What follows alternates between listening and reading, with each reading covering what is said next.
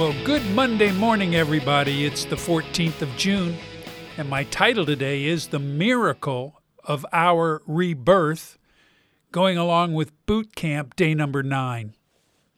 Have you ever just asked God to flat out heal you? I mean, like once and for all? Totally remove the lust for sexual sin from our flesh? Uh, how many times have you prayed for this to happen and then been discouraged when the next series of temptation waves begin to roll in? So, if we know that God wants us to live a life of sexual purity, which He does, and we have God the Holy Spirit dwelling inside of us, which we do, then why does He not answer that prayer and heal us immediately? Well, some very dangerous and false conclusions can be drawn from this situation. Uh, probably the most outrageous would be well, God must not exist. Or if God exists, then he must not care. Or if God exists and he cares, then what's the problem? In today's passage in 180 Boot Camp number 9, we are told some crucial and incredible truth. Ephesians 2 1 through 7 teaches us what God has already done in giving us the gift of salvation. It tells us of the miraculous healing that God has already done and what He wants to do in our lives and what He will accomplish in our eternal future. Knowing these truths will help us pray more intelligently about our healing from sexual brokenness. So let's start with our past. We're reminded in Ephesians 2, verses 1 through 3, uh, where we were in relation to our sinful lives and our lack of relationship with God we read there, quote, And you were dead, dead in your trespasses and sins, in which you formerly walked according to the course of this world, according to the prince of the power of the air, of the spirit that is now working in the sons of disobedience. Among them we too all formerly lived in the lusts of our flesh indulging the desires of our flesh and of the mind, and we were by nature children of wrath, even as the rest.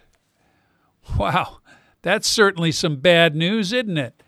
Did you know that before Christ became your Savior and you were born again by the Spirit of God, that you were dead in your trespasses and sins? Dead. Dead as a doornail not retired but expired, absence of any kind of spiritual life. And we all walked in the ways of the world, following the prince of the power of the air, uh, wearing our black leather jackets with sons of disobedience embroidered on the back, and riding wild on our uh, hogs. Okay, so maybe that's a bit overdramatic. Maybe if you were still a child, there was no gang, no leather jacket or Harley Davidsons, but a radio, flyer, tricycle you were so proud of. But even then, we were all living in the lusts of our flesh, wanting to be the first in line and get the most cookies or goldfish crackers. And in that state, we were by nature children of wrath, just like everybody else. But then look at the passage again as it goes on and tells us what happened to us when we were in the state of spiritual death. It starts, quote, but God, being rich in mercy, because of his great love with which he loved us, even when we were dead in our transgressions, made us alive together with Christ. By grace you have been saved. And raised us up with him and seated us with him in the heavenly places in Christ Jesus, so that in the ages to come he might show the surpassing riches of his grace in kindness toward us in Christ Jesus. Listen, these are some amazing and shocking words for those of us who were in the state of spiritual death and separated from God.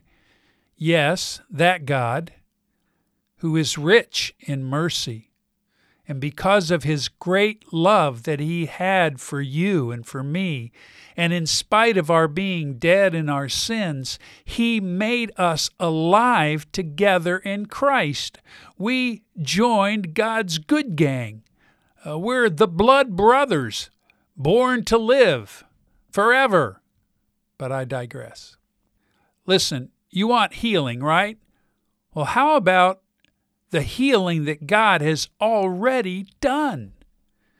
You and I were dead in sin, and now we are alive in Christ. God has raised us up with Christ and seated us with Christ in the heavenly places. And that's not all, folks. In the ages to come, He's going to show us the surpassing riches of His grace and kindness toward us in Christ. Listen, when we're living in the darkness of our sexual sin, we are nearsighted, focusing on our day to day losing battle. And it's discouraging, right? and very aggravating. I have found it to be extremely helpful to me to just keep the big picture in mind. Well, what's the big picture? And how big is the big picture? Well, listen, it's bigger than you can ever imagine. In fact, how about eternally or infinitely big? We saw on Saturday that God chose us before the creation of the world. So before time began, God chose you. He predestined us to be adopted as His children. And then at some point in our actual human life here on earth, He gave us the faith and the grace to believe, and at that moment, He sealed us with His Holy Spirit as his deposit guaranteeing our inheritance in heaven. He has forgiven us all of our sins, and we have become new creations in Christ Jesus. And then at some point, in the not so distant future, He will welcome us into heaven, where we will spend all of eternity with Him and all the other believers. My friends, that's the big picture. So while I am still struggling with my sexual brokenness, I need to realize that I have been healed already spiritually. Uh, I've gone from being dead in my sins to being alive in Christ. And God did not save me and then put me into my life as a time of testing to see if I could be good enough to earn salvation. No.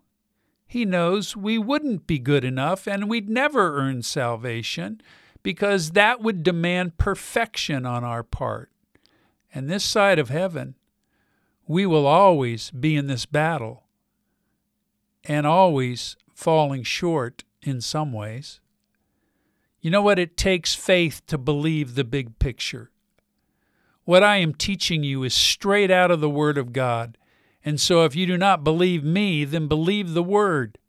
Our eternal destiny is so assured that Paul even writes the last verse in the past tense, even though it's still a long way in our future.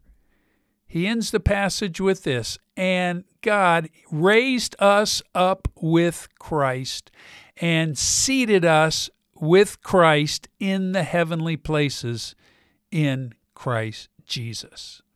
God bless you, my friends. I hope you have a great day in the Lord, walking filled with the Spirit, putting on the full armor of God, giving your life to the Lord, and obeying as He leads us by the Spirit.